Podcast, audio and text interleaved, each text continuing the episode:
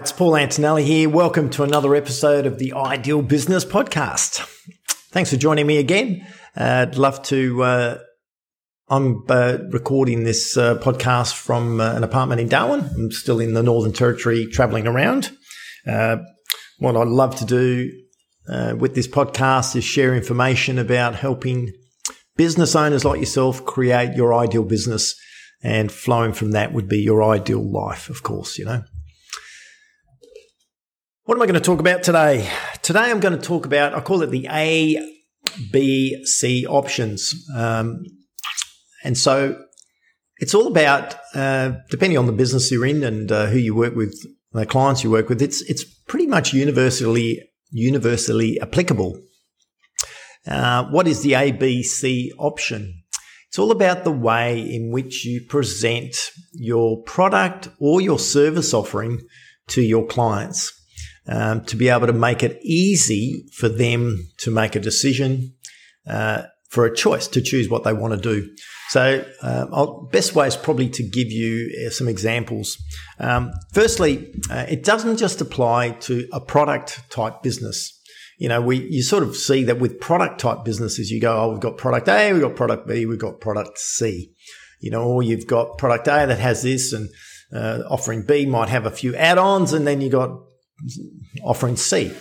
Um, what happens is with service based businesses, you know, when I work with clients who are in service based businesses, I often uh, suggest that they productize their services, which means turning their uh, their service offering into more of a product.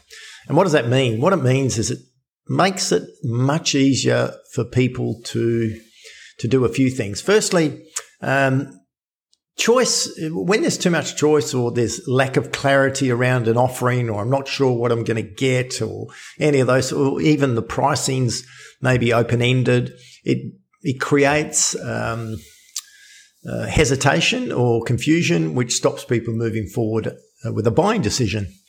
Uh, so that's the first thing. If you can make it really simple for people to go, here's an A, this is what's included. Here's a B, this is what's included. And here's a C, this is what's included. And you can compare A, B, and C really easily. It's easier for people just to go bang and make a choice, actually choose an option.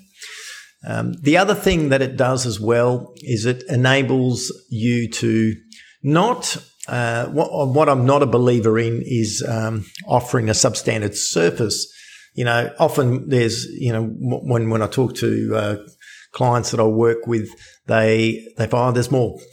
There's people that are more competitive in the marketplace. They're cheaper. The challenge is, uh, I'm not a really big believer in commoditizing your product or your service. I believe that you should always deliver the same level of service, you know, always deliver an abundance, which is an over the top delivery strategy with whatever it is that you do. But when you do that, um, you can not have a fully inclusive service offering or a product offering in order to satisfy different segments of the market. Uh, so what, what's a good example? I'll refer back to my um, business ResiCert, which is a building inspection, property inspection business based in Australia. Um, right from the beginning, uh, it, it is a service-based business, so we offer services. And when I looked at the marketplace, um, you know, you can get you can ring people up when they offer. Uh, a lot of it's a fixed price, and here's an inspection service. But in essence, when I looked at getting that business going, I decided to have three options, actually four options. Um, and so instead of sort of, uh, and the reason I wanted to have four offerings is I wanted to really be able to have a, a service offering, even though it was productized uh, for everyone in the marketplace. So it didn't matter whether someone just wanted to get something, you know, had a budgetary constraint or they had no budgetary constraint. Depending on their needs, we had something that could satisfy the requirements of any buyer. So the way that we did it is we, and, and the other benefit of doing this is you could have, uh, like if you look at the A, B, and C, uh, you know, typically you've got a lower priced option uh, and for that option, they would typically get less or less offering, less features or less of a service requirement. B would be the middle range and C would be the top range. And if you had a D, it would be, you know, it would encompass everything. So what we set up with ResiCert as a building inspection business is we had, and we still do it today. It's called a basic, uh, a standard, a plus, and what we called an ultimate. Uh, I don't know if we offer the ultimate anymore, but um, we had those offerings. And typically, what it would incorporate was um, we'd sort of when we'd never put any of our pricing, and this was part of our. We found that it was not possible when people would look at our business to uh, communicate to them about um, the difference between us and other players in the marketplace if because they just focus on the price. So we don't. The first thing is we don't actually just put prices out there on our website. Uh, I don't think it's a very good. We've tested that, and we found that by sharing prices on the market in the marketplace, we don't necessarily get more conversions. So our strategy is to make it really quick, uh, and you can go to our website resicert.com.au and you can see how that looks. You can book a get a quote instantly. And so we don't really share pricing until people inquire. And we've got uh, a whole funnel system and a landing page system to capture people. When they inquire, they do get instant pricing. And so it gets the landing page, the thank you page from the inquiry page is actually a thank you page that has pricing options. And typically they've got the A, B, and C. So here's a basic, and here's a standard, and here's a plus. And we also do uh, like termite or timber pest inspections, which we do as a bolt on, which is a package price. So we're able to then uh, share with them here's the basic price, uh, here's the medium price, and here's the up price. We always offer it as a combined pricing structure. So firstly, we combine the two because we find that the majority of our clients want two. So there's no point pricing one when we know they need two. They can order just one or the other inspections, but we find most of our clients want both of them. Uh, and we are also able then to compare side by side. So we've got like a, a sheet that comes up and we've got an A and a B and a C, the basic, the standard and the plus and the ultimate. And we just have a bunch of tick boxes about what's included.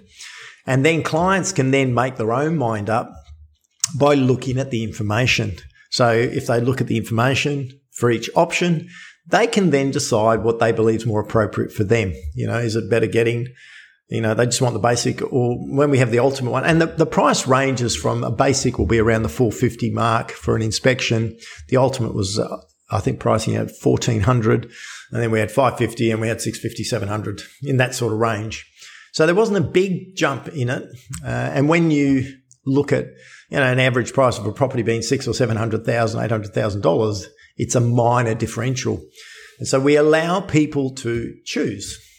Um, and often when we, uh, like with our franchisees and with our team members, people um, often uh, take that choice away from clients because they go, oh, look, uh, you know, people are, you know, it's very price sensitive market. So people don't want the extra service or they don't want to pay extra. That's actually an assumption that we haven't found to be correct.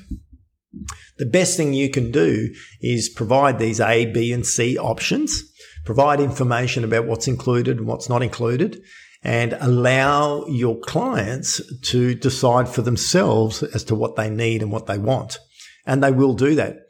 Uh, and so what we found from our experiences uh, in those three options, uh, over 60% of our clients go with the most expensive option, which is the plus inspection, uh, because the differential is about $120, $130. And compared to what you get, um, most people just see the value there. So what we're able to do is talk about the value of the offering, not just put our attention on price. So it's, it's possible to do that when you're not sharing your price without details around what it is that you're you're including in it, then you can share some information with your clients about that. So we find that, yeah, as I said, over 60% of our clients prefer uh, the plus because it's the most comprehensive, the best value for money, the one that gives the highest uh, peace of mind for our clients. And then the other two are sort of, sort of split around the other 20% each. And typically, when we found that, uh, for example, there might be team members, our franchisees or inspectors who, whose ratios not the same, we find that they're not, they're sort of making a decision saying, oh, I don't do uh, the standard, I do just the basic of the plus, or I don't use the basic, I do the plus and the standard. They, they may, they decide on behalf of their clients what they're going to offer them. So we found this to be a very uh, successful approach to the marketplace It enables clients, you know, because the other thing in product productizing our service is that it's fixed pricing structure. So you might be in a business that, that you might charge by the hour. Uh, you might, uh, and even if you charge by the hour, there, there may be particular type of services that you offer that you could just productize. So you could just actually turn it into a, a fixed rate. So you might have a, an A, B, or C offering. And then if it doesn't, if someone inquires and it doesn't fall within the A, B, and C scope, then you, you can co- contact them and say, we need to come back to you with different pricing. You know, it's, it makes it really easy when you have this A, B, and C offering. You allow the client to actually upsell themselves so they can determine, they can look at your offerings, decide on the differential. If it's value that they're prepared to pay for, they're happy to pay for that differential. Uh, so you, you may in fact be leaving uh, revenue behind by not allowing your clients to do that. And when clients then come into the system, we've got other options for them to add. You know, they might want a depreciation schedule. Uh, they may have a, an, an additional property. They, there's other options for them where they can upgrade themselves if they would like to do that as part of the buy process. And so by starting with a very clear offering, we give them options uh, and we allow clients then to make their own decision about what's right for them. And so it's it's it's an important part of it. Um, it's not applicable to all services and all offerings, but typically, if you're able to a uh, create a fixed cost approach to some of your services. Products are like that. You know, if you go and buy a product, you typically buy something and then they'll try to upsell you, or did you want more of this? You want an extra that or whatever it was? So if we're in a service based business, which we are, we always look at how we can uh, effectively, you know, give people those options A, B, and C, and then take an opportunity to capture them in our landing page structure from ads and then be able to explain and educate the differentials between the A, B, and C.